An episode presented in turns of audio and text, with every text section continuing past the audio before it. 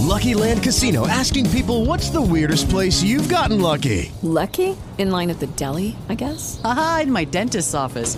More than once, actually. Do I have to say? Yes, you do. In the car before my kids' PTA meeting. Really? Yes. Excuse me, what's the weirdest place you've gotten lucky? I never win and tell. Well, there you have it. You can get lucky anywhere playing at LuckyLandSlots.com. Play for free right now. Are you feeling lucky? No purchase necessary. Void where prohibited by law. 18 plus. Terms and conditions apply. See website for details.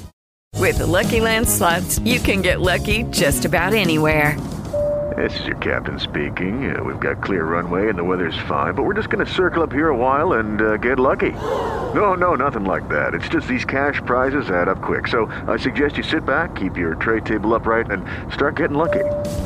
Play for free at LuckyLandSlots.com. Are you feeling lucky? No purchase necessary. Void where prohibited by law. 18 plus terms and conditions apply. See website for details. What's up, everyone, and welcome back to the program. When talking about evidence against Brian Kohberger, the strongest bit of evidence they have is the DNA evidence that was on the knife sheath. Well, how strong is that evidence really? If it's not backed up by anything else, behind the scenes, other DNA evidence, other evidence that ties Brian Kohberger to the house at the time of the murders, is the prosecution going to be able to get a conviction with that knife sheath alone? Or are they going to have to tie that together with stronger DNA evidence? Because I've said from the beginning, while I find the probable cause evidence very strong and the totality of it certainly signals to me that they had at least probable cause to make this arrest. Now, where does it go from here is the real question considering we have the gag order and we don't have access to any of the information really. We don't know what they found with the testing. We don't know what sort of results that those tests have yielded. We just have no idea yet. So we don't know the totality as far as DNA evidence against Brian Kohberger. All we have to go on is the probable cause affidavit. And while I find it strong as hell, they're definitely going to need other DNA evidence, in my opinion, to tie this all up and get themselves a slam dunk conviction. Because all of these different factors, all of this evidence on its own, certainly can be picked apart. It's the totality of it that makes it so strong. And it's all tied together, it's all glued together by the DNA evidence. So let's get into this article from Newsweek and let's see what Newsweek has to say about the DNA evidence and the problems it might present for the prosecution. Headline Why Brian Kohberger's DNA presents problems for the prosecution. The author of this article is Ellie Cook. DNA evidence against University of Idaho murder suspect Brian Kohberger amounts to a very strong case but does not necessarily place him at the scene at the time of the killings, a former federal agent has said. And look, a good lawyer is going to try and punch holes in the whole entire sheath scenario. They're going to say that Brian Kohberger was at this house previously or whatever. And when he was at the house previously, that's when he left that sheath there. They're going to come up with something like that. Watch and see because how else are you going to dispute the fact that his DNA is on the snap button of that sheath? There's no other way to dispute that. I guess you can say it was stolen, but you'd have to prove that.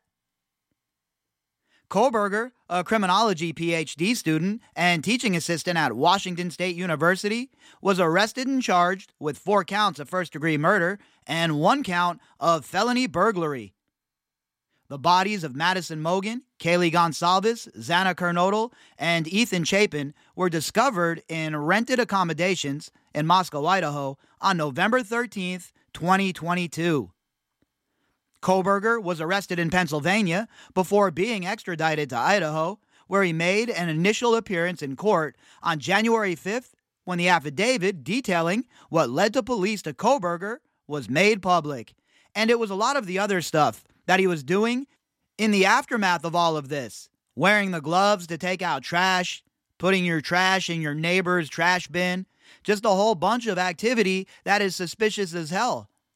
And if it's standing alone, obviously it doesn't mean much. But when you look at it as a full HD picture, it reveals something completely different, or at least it infers something different. Kohberger's former attorney in Pennsylvania, Jason LaBar, said that Kohberger was eager to be exonerated. Well, I'm sure he is.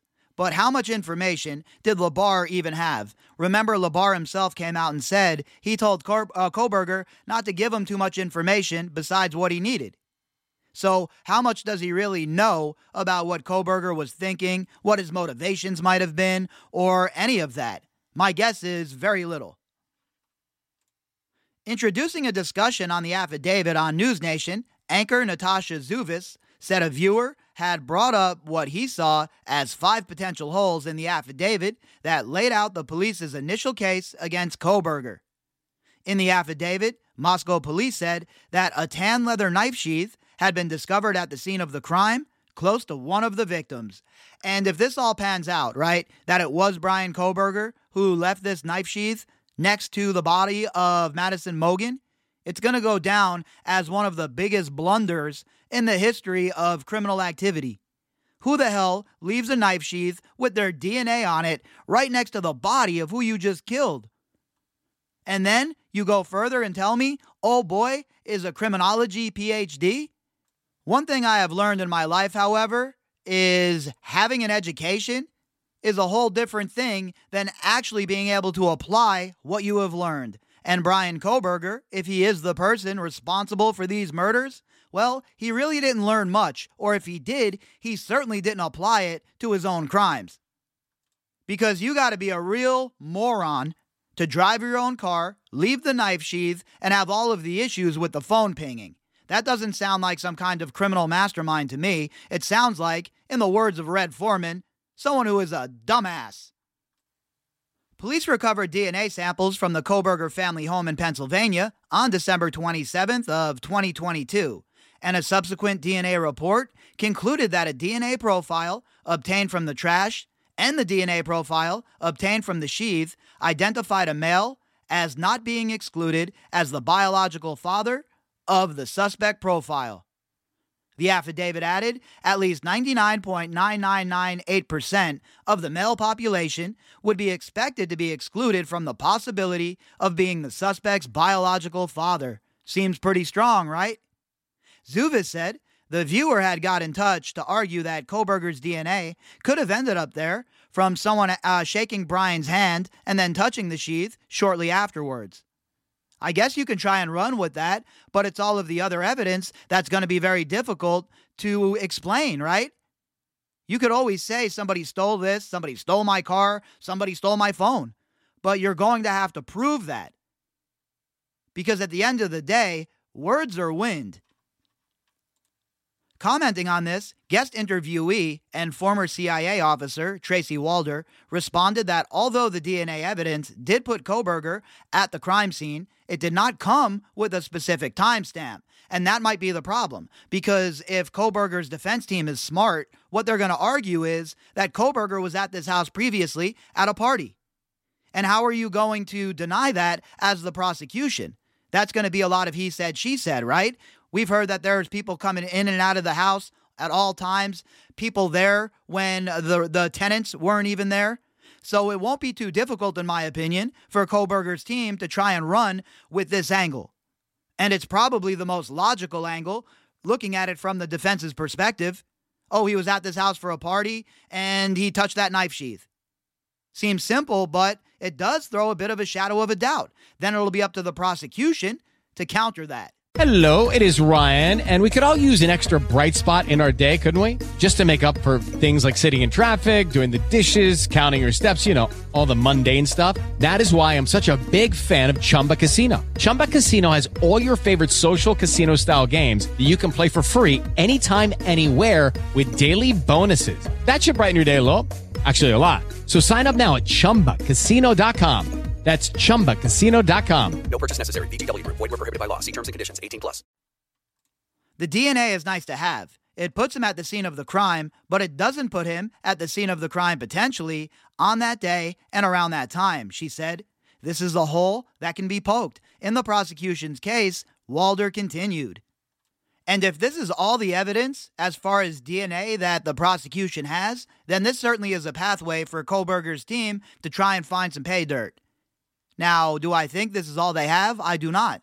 I think they have more evidence, obviously, and more DNA evidence that they just haven't released yet. And once that all gets connected and tied up in a nice little bow, it's going to be real hard for Kohberger to dispute the DNA. But as it stands now, for what we know for sure, this DNA most certainly can be disputed. Individual pieces of evidence don't exist in a vacuum, Walder, a former FBI special agent, added, and the prosecuting team will take all of it when presenting their case. It's the totality of the circumstances, Walder said, referencing the DNA evidence, cell phone data, and the description given by a surviving housemate that were listed in the affidavit. But the prosecution, nonetheless, has a strong case, she argued. Oh, I agree with that. 100%. They have a strong circumstantial case here. But we don't know all of the details, so I think it's a bit foolish to say, oh, yeah, it's going to be a slam dunk. Because we just don't know yet. What's the defense going to present? What's their strategy going to be? What have they found during their investigation? Now, chances are, considering what we have seen so far, that Brian Kohberger is the person who did this. But I always leave that room for the government to be wrong. What? The government's all knowing? They're omnipotent? They, they just know who's guilty and who's not? Of course not. It's not like we haven't seen innocent men be brought up on charges before. So I always leave some headroom there just in case. But as of now, with what we have seen circumstantially, it's not looking good for old Kohberger. And like I've said before, it's like climbing Mount Everest with no shoes on. The evidence explained in the affidavit does not place Kohberger in that house on the night of the murders. Duncan Levin, a former federal prosecutor who is now a defense attorney, previously told Newsweek.